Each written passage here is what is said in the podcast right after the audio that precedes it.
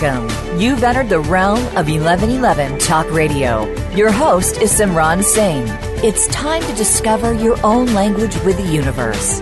Learn to empower yourself, broaden your mind, open your heart, and discover who you are. Now, here's your host, Simran Singh. Happy holidays and welcome to another exciting episode of 1111 Talk Radio. I am Simran and we are going to be talking about love, that many splendored thing, although sometimes it might not feel that way. Creating enduring love is always a work in progress, requiring mastery of many skills and an abundance of self-knowledge forged in forgiveness, acceptance, and celebration. My guest today is author Linda Carroll, and she's written the book Love Cycles, The Five Essential Stages of Lasting Love. This book provides a roadmap to the mysterious, difficult, and wondrous journey of wholehearted love. It offers a framework for following love's path, combining insight into the latest research on the physiology and psychology of love with practical techniques for managing conflicts and developing greater intimacy. As I moved through this book and was reading the beautiful way that she takes you through not only the philosophies and the different steps and stages of love, but also the journey of Charlie and Megan and how they moved through some of the obstacles that love can sometimes bring up it really struck me that this is a book that every person needs to read, and particularly a book that we can give our young people as they begin their paths to love in the many relationships or the one relationship that they may end up having. So without further ado, and to dive right into the conversation of love cycles, I'd like to welcome Linda Carroll to 1111 Talk Radio. Welcome, Linda. Hi, thank you so much for having me. I'm excited about the conversation. I love it's really this. Uh, well, you know, you really have filled this with so much information and such a simple, easy way to look at ourselves and discover where we need to go in terms of truly having the relationship of our lives. And it really does begin with self, even though it looks like the other person. It really ends up beginning with self and returning to self, don't you think? I absolutely think it, it does in, including how we choose who we choose because not everybody can take this journey of five stages. You know, some people are great in the merge in the romantic phase, but they actually don't have the the I say I say sort of offhandedly the chips, but I don't mean that um, in a literal way. But there are people that really don't have the characteristics that can follow through on a relationship. They can just do what feels good. So even in the beginning, it's important that we know ourselves enough to know whether our attraction takes us to somebody who's a good candidate for a relationship or somebody who is going to be a disaster. And a lot of people don't know that. They just keep playing the same thing over and over again in love with the unavailable person. So that's where it starts. It starts with knowing ourselves well enough to know who the kind of person we're attracted to. For some of us, when we're attracted to someone, we should run the other way. So uh, it starts long before the relationship really is committed. It starts at the very beginning when I notice the kind of people I love. Well, I love how you begin the book because you talk about love not merely being an emotion, but a practice, a daily ritual that we undertake. So talk a little bit about that when you say it's a practice. Well, in the in the first part of it, when we're when we are in what I call the merge, that I think most of us know by now, that's mediated by hormones and chemicals, and that everything comes easy.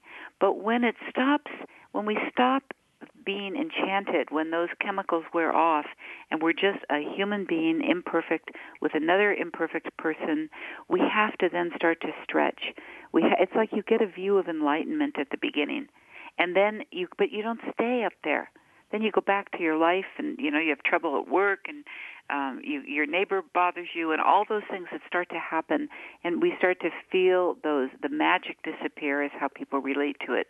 And everything from work to love.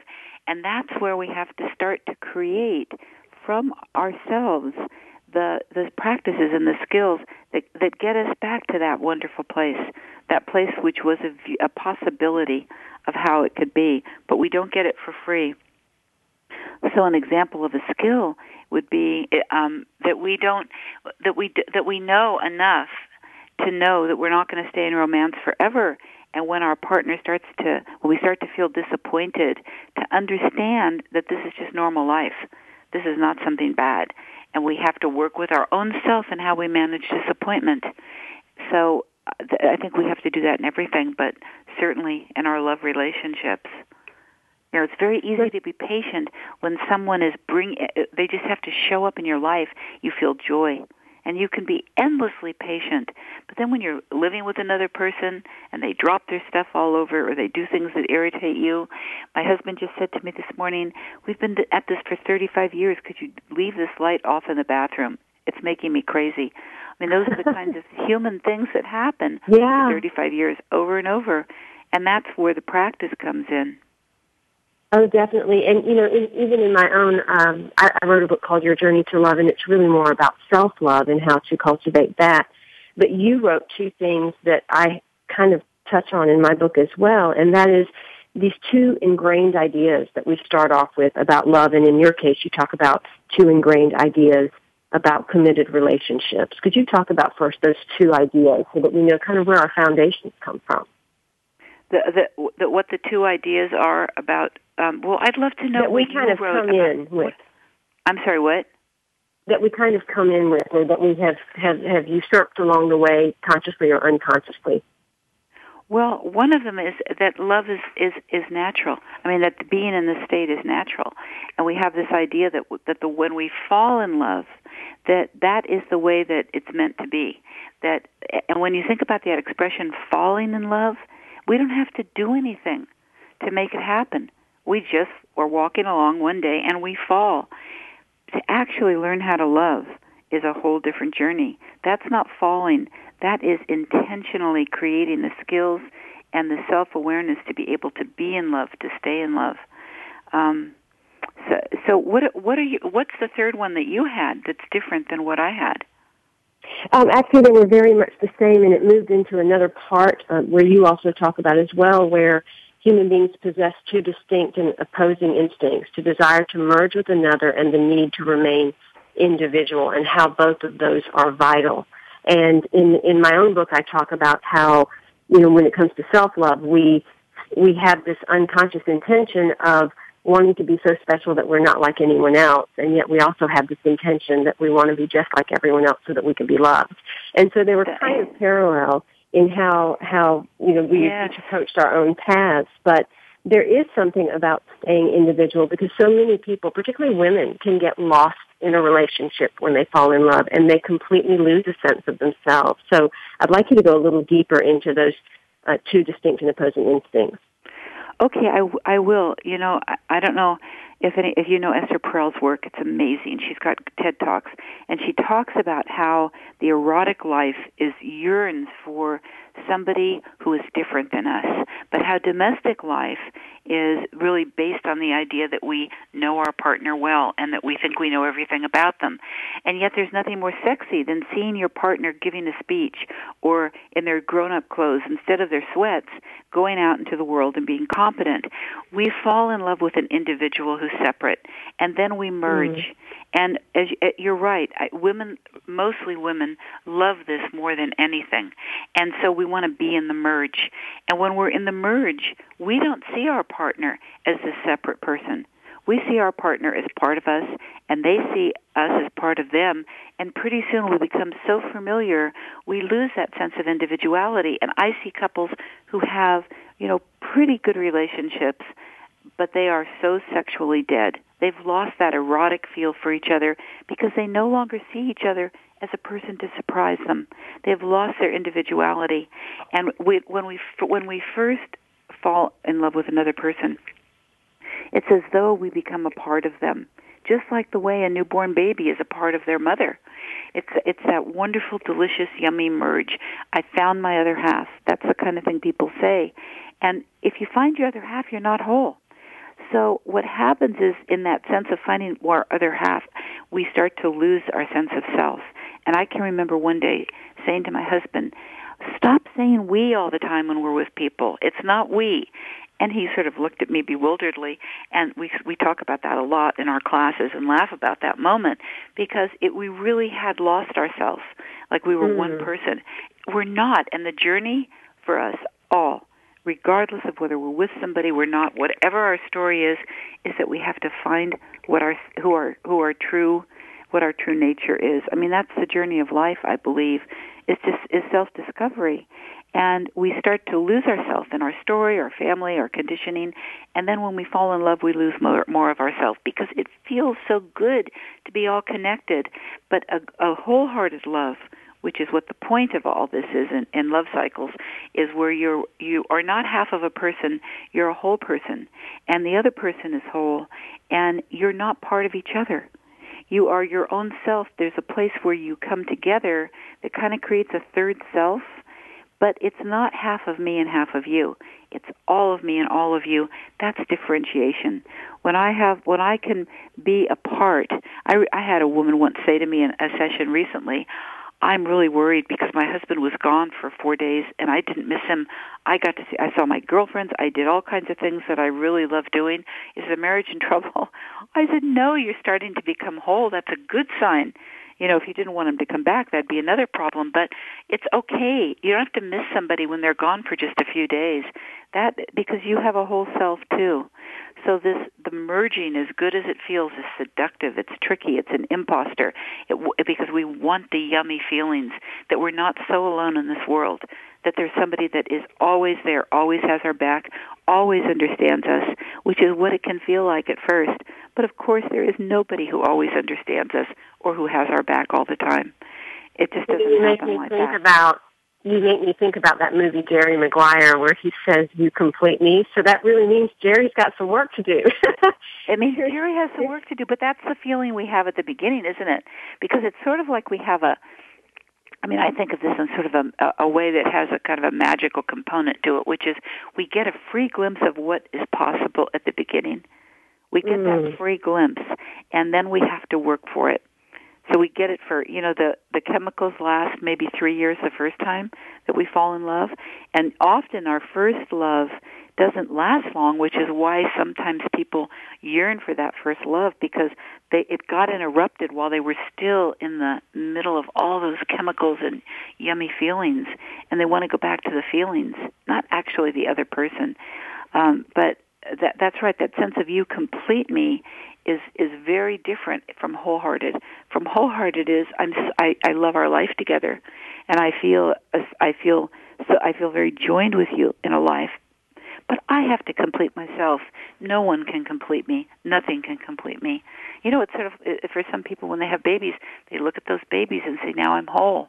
But the babies grow Right. up and they leave, and they move to Germany, and they have a different life you know, and and or across country or whatever. But our kids are not there to complete us, and we all know what messes that can make when we have parents that feel that way.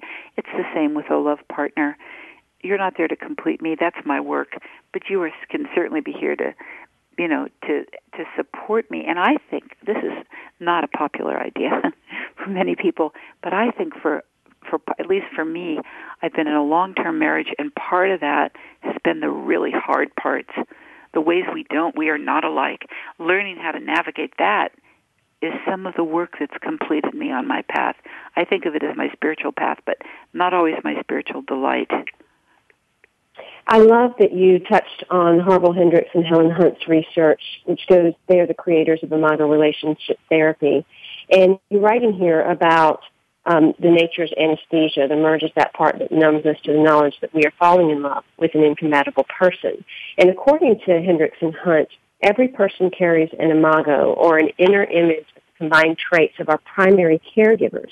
A lot of people don't realize that we oftentimes do end up with the very parent or parents that we have certain triggers or issues with and that that partner is there to help us heal those old childhood wounds and put us back in touch with them. Talk a little bit about how important our willingness to to recognize that is in, in our perceptions and our our look at the partner that we're with.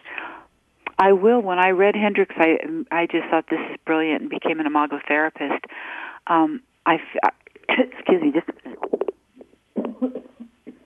for that cough. I'm just getting over a cold. Um, the we fall in love with what's familiar. Imago means familiar love, but we don't consciously, of course, fall in love with the parts of the other person that remind us of the the hardest parts of of important people in our childhood. You know, it can be parents, it can be a sibling, It could be what it is that that we struggled with that we need to overcome in ourselves. So, so for example, um, I know a couple that I've been working with where the the man actually had an older brother, 18 months older, who was always usurping him in everything. He was the adored son, the prince. He was always faster, better.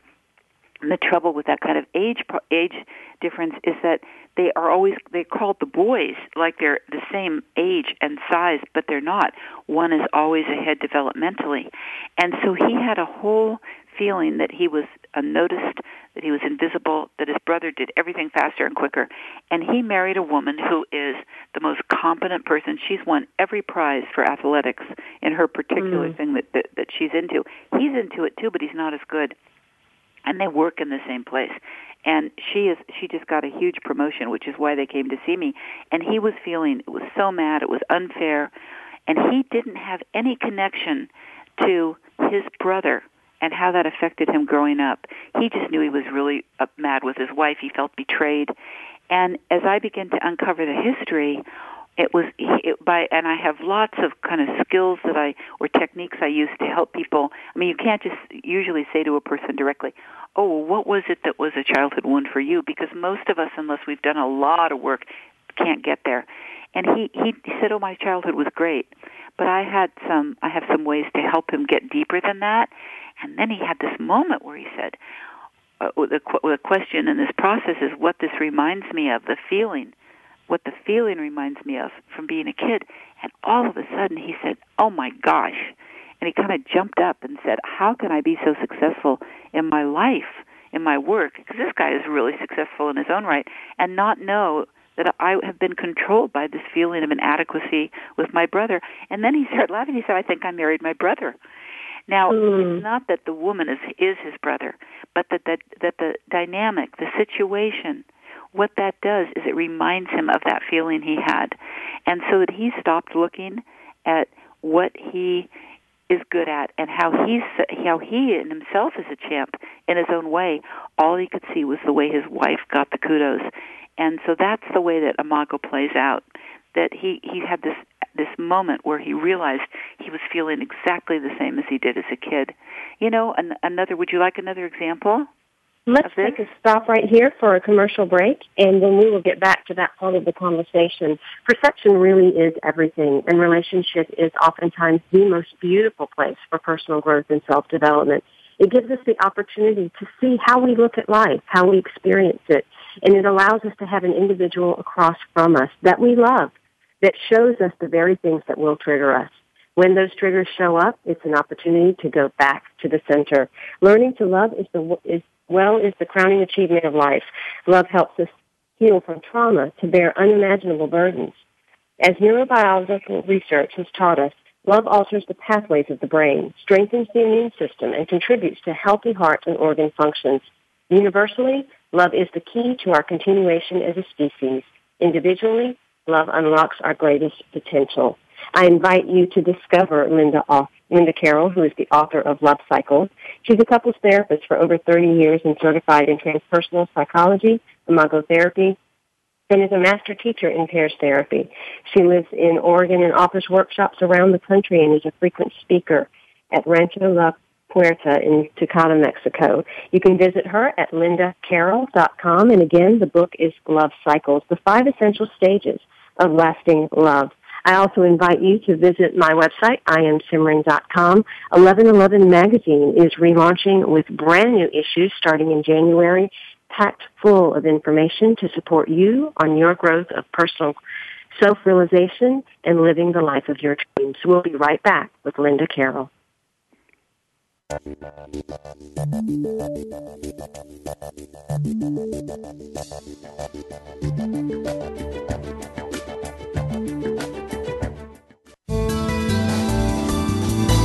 The Voice America Seventh Wave Channel. Have you seen 1111? Do you wonder why certain numbers keep showing up in your life? 11, 111, 22, 33, 444? People all over the world are seeing 1111 and learning the language of universal communication. Subscribe to 1111 Magazine today. www.1111mag.com. 1111 Magazine is a bi monthly print publication that offers a rich, multi sensory experience. As you engage with experts and topics of consciousness, become enlightened, empowered, and energized so you live a passionate and authentic life of conscious choices. 1111 Magazine, a daily staple for lifting the mindset, discovering the heart, and stepping into conscious living. 1111 Magazine. Order now at www.1111mag.com. 1111mag.com. Why spiritual spelunking? Why tending to our inner garden? Why devoting time to inner being when so much external doing calls upon us? An Indian sage put it wisely Your own self realization is the greatest service you can render the world. Join host Gilles Asselin as he serves as both guide and companion on the journey within. Nurturing the spiritual spelunker in all of us can be heard every Thursday at 3 p.m. Eastern Time and 12 noon Pacific Time on the Voice America 7th Wave channel. This is the Voice America 7th Wave channel.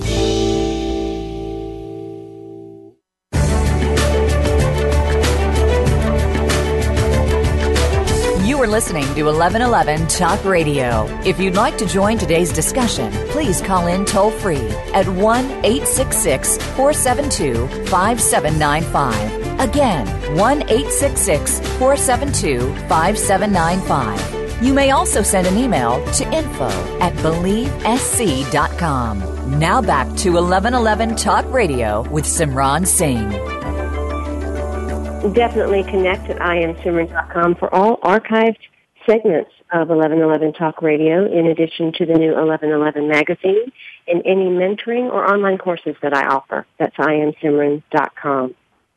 Practicing love involves a set of skills, skills we explore in depth in the book, Love Cycles by Linda Carroll. It involves a commitment to play, to enjoy and spend time together in connection. Finally, the stages of love do not end at wholehearted loving, but rather than the acceptance, rather the acceptance of the stages that form a spiral. Different ages and stages continue to bring new gifts and fresh challenges. Over time, you become more flexible and willing to accept the natural impermanence of relationship seasons. The different stages of love that Linda Carroll expresses through her book, Love Cycles, allows you to understand that it's comprised of five distinct stages. The merge, the beginning romance of which you experience your partner as thoroughly delightful, even perfect, that soulmate. Doubt and denial, settling into more predictable routines with your partner, beginning to see your lover in a new, less flattering light. Disillusionment, your conflicts have grown and become magnified, and many partners enter all-out power struggles characterized by self-protective strategies and grudge-bearing. Decision. It's the phase that couples arrive at where there's crisis, and they're forced to make a decision about the future of their relationship. And finally, wholehearted loving. The couple chooses to work hard on the relationship and embrace both the difficulty and the possibility of this transformational path. I urge you to connect with Linda Carroll at lindacarroll.com. And that is her book, Love Cycles, the five essential stages of lasting love. Welcome back, Linda. We were talking about the different stages, and I'd like to go into, you, you briefly discussed the merge, and I want to know, you know, what happens when we've moved beyond the merge? How do you tell that we've shifted from stage one to stage two, which is doubt and denial? Well, I doubt the the second stage we can tell because we start to get irritated. We begin to think things like we begin to wonder, uh, where did it go? Where's the magic? And we start to realize that the other person isn't just like us. That we we begin to have those those small power struggles, and they're very small in the beginning usually, not always, but most of the time they're they're small. Or we start to notice things that annoy us or irritate us. Of course, we don't notice things that annoy or irritate our partner. That's one of the skills. I call that a skill to realize that we each are as annoying as the person we're with, but that's an advanced skill. Um, and and and and we start to disagree about things in ways that we feel we're starting to feel maybe kind of smothered or overtaken um I, and and then we we and I call it doubt and denial because first we doubt like maybe this wasn't the right person. Maybe something's wrong. And we see the world full of happy couples of course at this at this time. We look around our friends never fight. They never seem to argue. We wonder what's wrong with us because we don't have this very normalized in our culture. You know what we promote in our culture what's promoted is the idea that, being in the merge is what love is and then we deny it because it's so painful. No, no, no, everything's wonderful, everything's perfect. And it's like this duality between it's all perfect or it's bad. And that and, and that does not come for most people gracefully. It really comes as a thud when we realize that there really are things that aren't going to work out between us very well let me tell you a, a, fascinating statistic, and this has been this is a statistic that has been done in so many different ways. It comes out the same. That if you look at couples who thrive and couples who dive, like they're on a continuum, right? And they're and all of the couples, except people who have extraordinary problems, but they're, they're that's a different discussion. Most people who have normal problems with life and who are together have ten unresolvable issues they will never get fixed. There are things that they will disagree about forever. And that not only that, but on all couples on this continuum, they all have the same 10 unresolvable issues. Isn't that incredible? Wow. 10 of wow. Them. It's just, and that they're the same ones. The difference between people who thrive and people who dive are how they manage the conflict. So in other words, people who are really reporting feeling satisfied and grateful in relationships and people who are miserable and and want out and tortured and think they're with the wrong person they have the same problems. And the difference is what do we do with the problem? Now after a while those problems can escalate with the couples that don't do well so that they be so that the reactions to the problems in themselves become new problems, like ongoing jealousy or criticism or nagging or unhappiness, blaming. Those are the kinds of things that come from this. But the initial problems and the, the feeling of distress about them happen to everybody. What do you th- I bet you know what some of those are. I bet you can guess. Every I mean it's the same ones we all have. What do people Of course, and that's what was really powerful about the book too because as you write the story, particularly Charlie and Megan's story, it's so easy to find yourself in different places in that story because these really are the common problems that every relationship goes through, you know, primarily some of the romantic relationships, but even relationships in general. And you talk about six essential skills that people need as they move through relationships. And I want to focus in on number two, which is listening without barriers, because oftentimes communication is that fault line that tends to widen and widen and widen where we find ourselves talking at people rather than talking with people. And we're not really listening to, to them nor internally what our heart is telling us. Our minds kind of take over. So talk a little bit about uh, listening without barriers and what listening really means in a relationship, whether it's romantic, whether it's something that's a social um, outward relationship, whether it's a sibling relationship. That seems to be a really key point. I will, but first I want to just uh, emphasize what you say is that friends go through this. We go through this with coworkers and neighbors and certainly family. The stages go they're they're they're not just about lover relationships. They're about all our relationships. Listening is hard. It's hard, you know. One of the things that many relationship books will say is you need to speak what your truth is, you need to listen, but they don't tell you how to do it. And mm listening is such a skill. In and so one of the things that that happens when we listen is that we have feelings about what the other person is saying especially if they're talking about a feeling or a response they have to something about us. And so it's very very hard to listen to the, to this other person when defen- we're feeling defensive or we're trying to get our own way we're trying to to make a um, uh, we we want to try to make our point rather than listen. So one of the things that in in the Imago work that I teach is we have this process where we learn people we teach people to listen by a teaching them how to mirror each other. So that they're not just uh, so that you can get let's see you're going to have 15 minutes and I'm going to cross a bridge from my world to yours to try to really understand what this is like for you. Can I give you an example of this? Yes, please do, Linda, so people can better understand. Okay, so one day we were out walking, my husband and I. We've had we've had four dogs in our lives, and the last dog was dying. And my husband, who's a vet, said to me, "You know, I'm really thinking we need to take a time off without dogs." And my first response to him was, "Are you, you've got to be kidding? I won't do that. There's no way. You know, what part of the house will you live in without your dog?" I mean, I because I was so triggered about it about my dog dying and feeling so distressed that as soon as he said that I felt threatened. And over the over the year, our dog was old, and now and then she died a year later. But over that year, we fortunately have better skills than we showed on that trail walk, and we really sat down and talked about it. And I I had to make myself say, what what it is what is it for you not wanting a dog? And he explained he's a vet. He works with sick dogs all the time. This last dog that was dying was just breaking his heart. He'd never been without a dog, and he had lots and lots of reasons he just wanted a break. He wasn't saying no dog ever. And then I began to think about what it was for me that he listened to me about well what is it why do you really want a dog? What what what's threatening about having a break? And as we begin to understand each other's point of view we begin to have empathy for each other. And what was impossible on that first conversation became a, a, so we worked out a solution together over the time.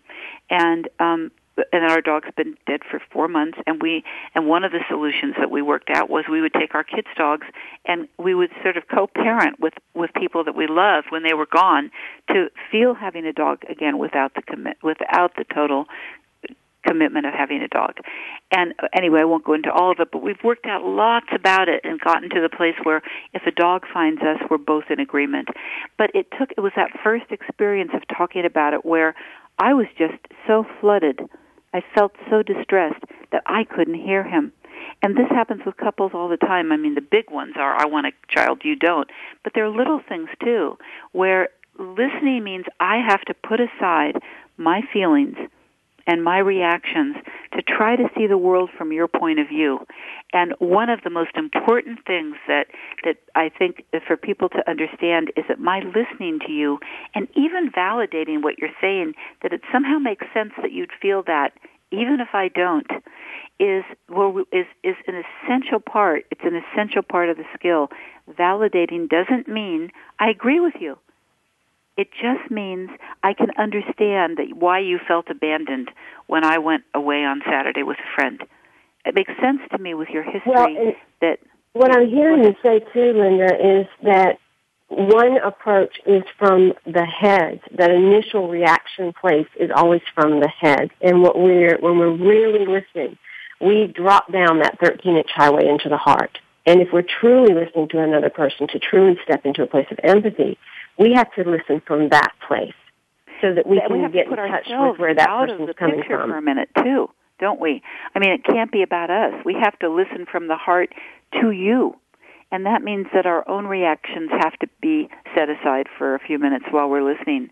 Because when people reach empathy for each other, the fight is over. There's nowhere yes. to go. You just feel compassion. But it's work to get there. And it's also when we're feeling defensive, if our partner is saying they're upset with something about us, to listen for that grain of truth without immediately defending is another essential skill. So as I, I'm going to jump to another section of the book, there's definitely those six skills are really, really powerful. And then you move to a place where you talk about the blahs and the blues. And I know in my own work, I'm always uh, supporting people that it's really important to allow some of those emotions to kind of come. And especially depression is probably the most rampant thing in this country, in the world right now. Yes, and yes. we tend to want to quash that and not feel it.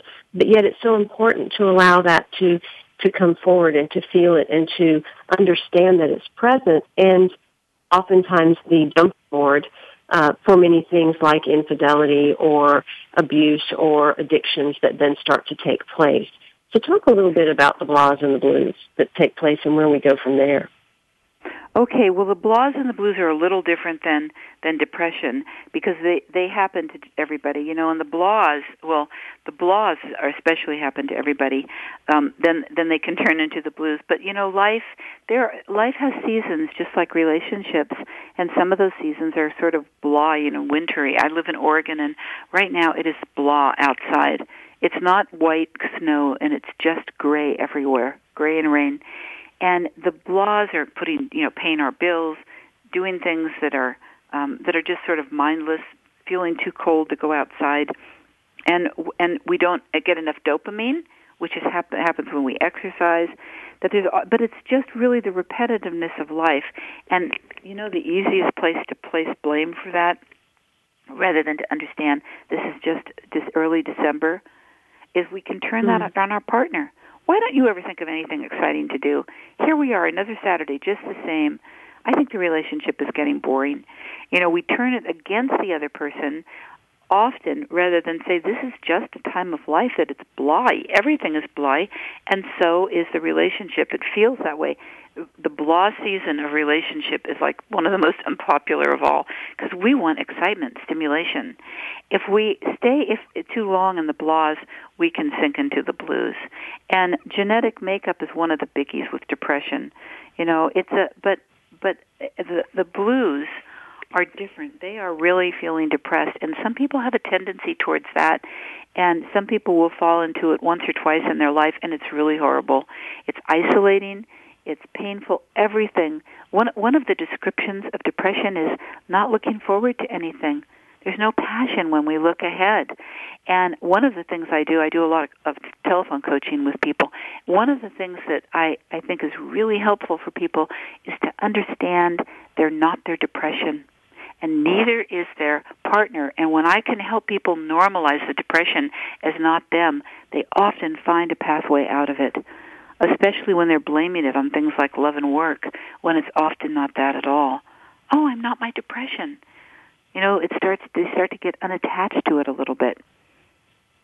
I am speaking with Linda Carroll, author of Love Cycles, The Five Essential Stages of Lasting Love. Her goal with Love Cycles is to clearly demonstrate how to attain is to become the best self and share that self joyfully and honestly with another. The book moves into also areas of sex and the sensual. The sensual pleasures of our creature selves are available to all of us throughout our lives. Sound, a chorus in song, the vibration of a cello string, or the unexpected voice of a loved one on the other end of the phone. Taste, fresh strawberries, brandy, and chocolate. Touch, the solace of skin upon skin, the softness of a companion animal's fur, the warmth of sand on our bodies at the beach. Sight, a mountain vista, a dogwood in spring, a brilliant sunset. Smell, clean linen, honeysuckle, orchard peaches. Such sensual pleasures transcend age, era, culture, and gender. They're the essence of being human. It's time to dive into your senses and to understand the cycles of love. My author again, Linda Carroll, and you can reach her at lindaacarroll.com. Love Cycles, the five essential stages of lasting love. We'll be right back after this commercial break. The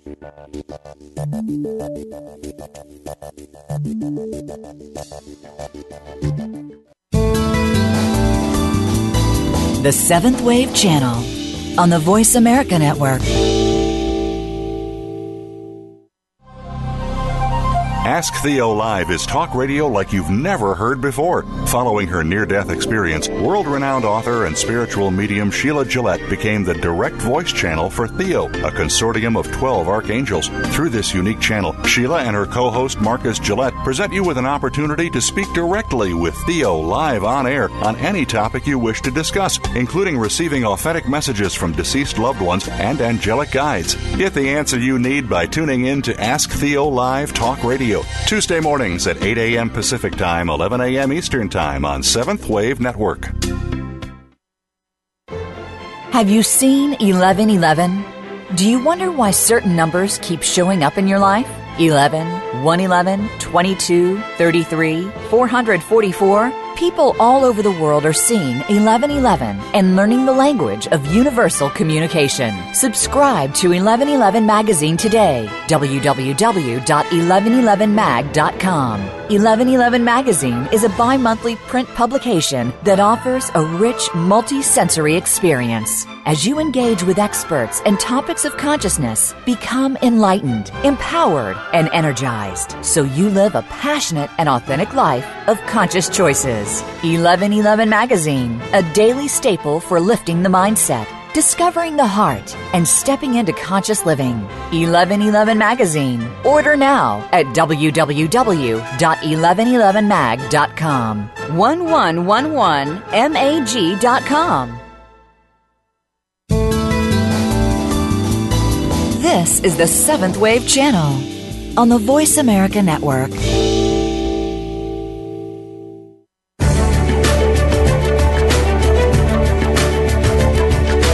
You are listening to 1111 Talk Radio. If you'd like to join today's discussion, please call in toll free at 1 866 472 5795. Again, 1 866 472 5795. You may also send an email to info at believesc.com. Now back to 1111 Talk Radio with Simran Singh.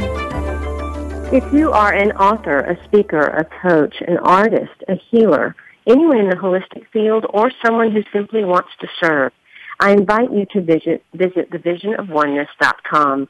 This is a collaborative effort of a community of individuals that are launching out a new paradigm for commerce and exchange and collaboration to create a new state of economy on the planet. It's a beautiful program, a beautiful experience and it really only requires you to love you. Because when you love you, you end up loving many, and that ripples out into the world. Again, I invite you to visit visionofoneness.com and take care of yourself as you take care of the rest of the world. I'm with my guest, Linda Carroll, author of Love Cycles, The Five Essential Stages of Lasting Love. We need skills for many of the important things we do in our lives, driving, practicing our profession, even teaching our dog how to heel. Why do many of us expect the feelings of the merge will carry us into loving relationships? We know from research that although most couples have many of the same troubles, the one difference between those who thrive and those who dive are the skills they develop. Over the years, Linda Carroll noticed six skills that prove necessary to the well-being of any committed relationship. Number one, understanding your part in the trouble. Number two, listening without barriers. Number three, accepting your differences and learning how to collaborate. Number four, making a new move.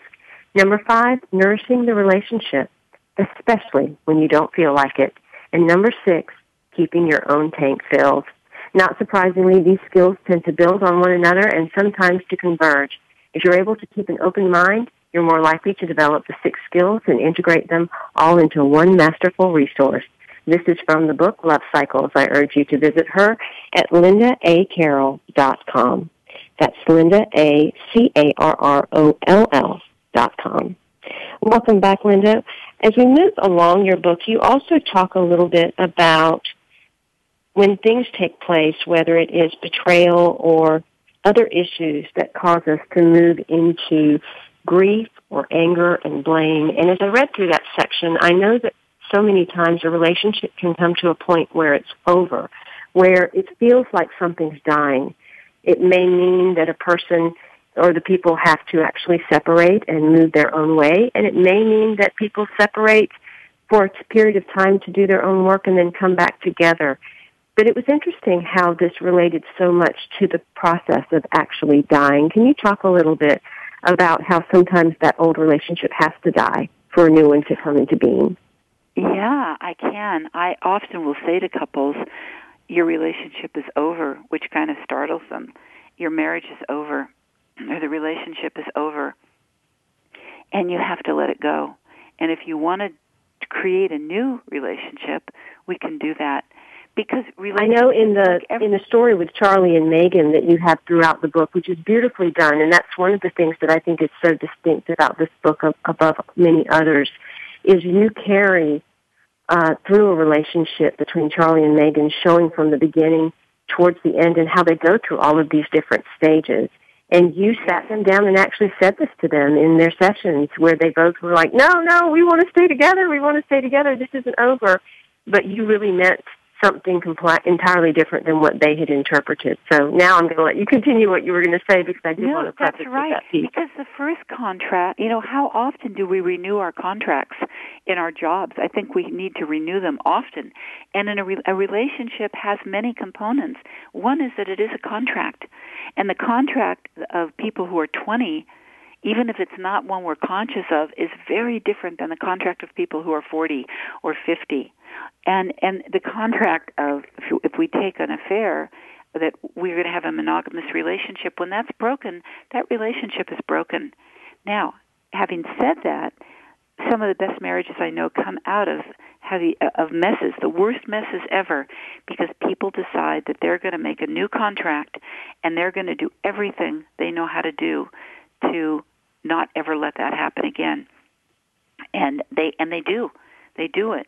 Um, and I can talk about what that is if if you're, if you want me to. But we have to let the relationship go and let it turn into something new. In the same way that we have a five year old, I can tell you my kids are all older, much older. They're far in their lives. That five year, how we are with our with our five year old child is is better not be the same as we want to be with our twenty five year old child or our 40 year old child. We have to let relationships change. And women, as friends, get stuck in this. You know, who we were at 16 is not who we are now. And if we want mm-hmm. the friendship to, to carry over, we've got to go through many deaths of that first friendship and let it be born into something new. And we just like, because here's the bottom line I'm not who I was at 16. I'm not who I was when I met my husband. I'm not who I was when we got married. I'm who a person who's gone through many life changes. So the relationship has, and so is he. The relationship has to be different than it was then. We have to let that relationship go and redo it to something new. That's really um, powerful what you just said. And as as we talk about um, betrayal, because that's sometimes something that takes place in the majority of relationships now. I think statistics illustrate almost 78% of all relationships will experience at least one betrayal. And when that takes place, it's, it's a very painful experience, um, not just for the person that was betrayed, but you say in the book it's, it's actually the experience of pain and betrayal to the self that's really taking place. That it, it's, it's that individual having to deal with their own shame and guilt, and that's what kind of has led them out there. I've often said to, to individuals that I mentor and coach that when betrayal or infidelity happens, it really isn't about the other person. It's not about sex. It's not about uh, anything other than a call for love. It's truly someone that is in pain in their own right. So I want to focus on a paragraph that you wrote here. Soul care means that we continue to live our deepest values even when we are in pain. Can we continue to be generous to our former partner, to wish her well at best and not wish her harm at least, despite the pain we believe she's caused us? Can we take on an even more difficult challenge, which is to recognize our part in the mess? That's the hard part, especially in a betrayal situation or in a divorce situation. How do we maintain that compassionate, loving presence, that place of still wanting to be generous and kind to this person that we believe has hurt us? Well, first, okay, first of all, uh, we we don't do it instantly. And there, there, and and second of all, I want to be really clear about something. If a person has an affair, they didn't have that affair because something was wrong with the relationship. So, so what? So that might be a little confusing. It is not ever, you know, my fault if that's what my husband does, or his fault if I do it. It's I made a choice for whatever reason. We know, interestingly enough, we know that for the majority of people who have affairs, and not people who are, you know, who have frequent affairs, but the majority of people who get in an affair never intended to leave their marriage. Not only that, they weren't unhappy with their marriage. Isn't that an interesting statistic? Mm. They did it for a variety of reasons, but it, but most of them say, "Oh no, I didn't want to be out of the relationship." Now, when someone falls in love with someone and it, it's that kind of an of a of a deep affair, that that is different. I mean, affairs are as different as there are the people that are in them. But the majority of people never intended to be replace their, their marriage. They wanted more. They got caught in something. Um, but that responsibility is on them for doing it but I but the the part when I say we need to see our part of the mess, it means that every marriage has big trouble. every marriage, every relationship has big trouble because humans have big trouble. You know, just the, just being a human being is a complicated issue, and we all bring our troubles. And the, the dynamics in a relationship are what we need to work on cleaning up. So it's not that I'm responsible for my partner's affair, but but once we have decided to recommit, and it doesn't happen fast, then I have to then look at what I'm doing that can that is weakening the relationship or how to make it stronger.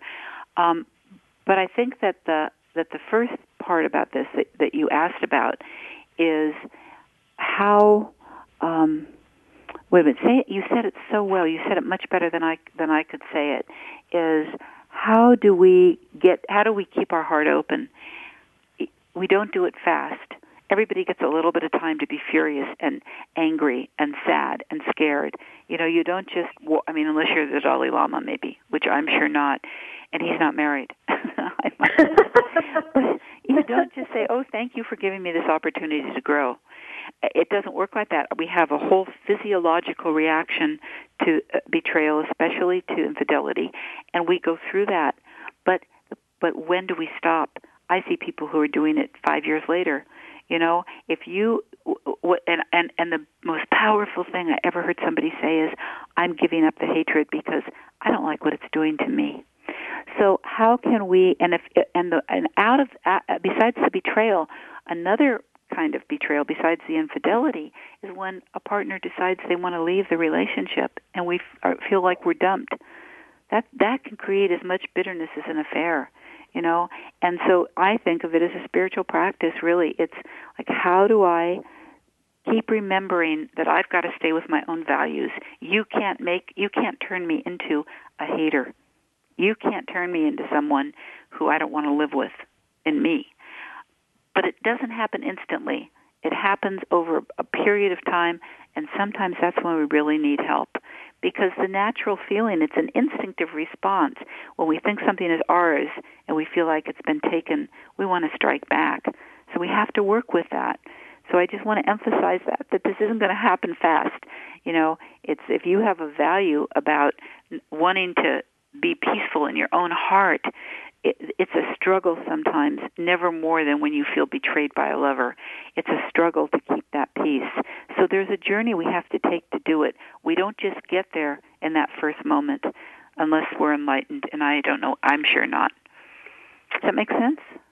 Yeah, absolutely. And we, you know, the show went by so quickly and we have just a little bit of time and it's just a minute.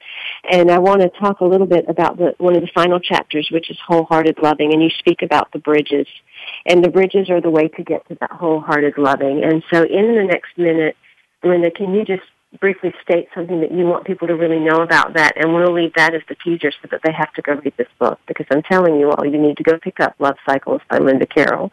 So, can you share something a little bit about the bridges for us?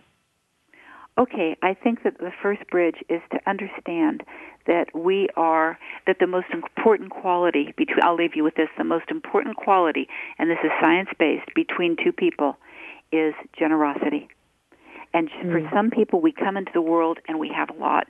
For some people, it's work. It's just not in their nature. But generosity is what lets it thrive. It's what gives the person a break. It's what gives them a break on the messes that we all make. It's it's important in sex. It's important in, in every aspect of our relationship. It's the cultivation of generosity. And I'm not talking about letting yourself be used or hurt at all but I'm talking about a true generosity that comes from well-being that's the skill we need, number one, first of all, to be able to be in a wholehearted relationship. Well, I want to thank you for being on 1111 Talk Radio and sharing so beautifully the story of Charlie and Megan, in addition to all of the wisdom that you have in the book Love Cycles, the five essential stages of lasting love. This is by Linda Carroll, and her website is lindaacarroll.com in chapter 11, since we are on 1111 Talk Radio, I want to share with you what she writes. She speaks about wholehearted loving and the bridges. In the last chapter, we discussed the inner work required to break down the barriers that shut us down and separate us from ourselves and our partners. To open our hearts again, we begin to build the bridges that will take us toward a wholeness of heart. We fashion these bridges by practicing real acceptance of our partner and ourselves. We construct them out of virtues extolled in the world's spiritual teachings compassion, humor, humility, gratitude, generosity, and patience. I invite you to explore the bridges to wholehearted loving through reading the book Love Cycles and connecting with Linda Carroll. Until next week, I am Simran, in love, of love, with love, and as love. Be well. Thank you for stepping into the doorway of conscious choice with 1111 Talk Radio. Please join host Simran Singh again next Thursday at 4 p.m. Pacific Time, 7 p.m. Eastern Time for another enlightening edition here on the Seventh Wave Network. Remember, shift happens.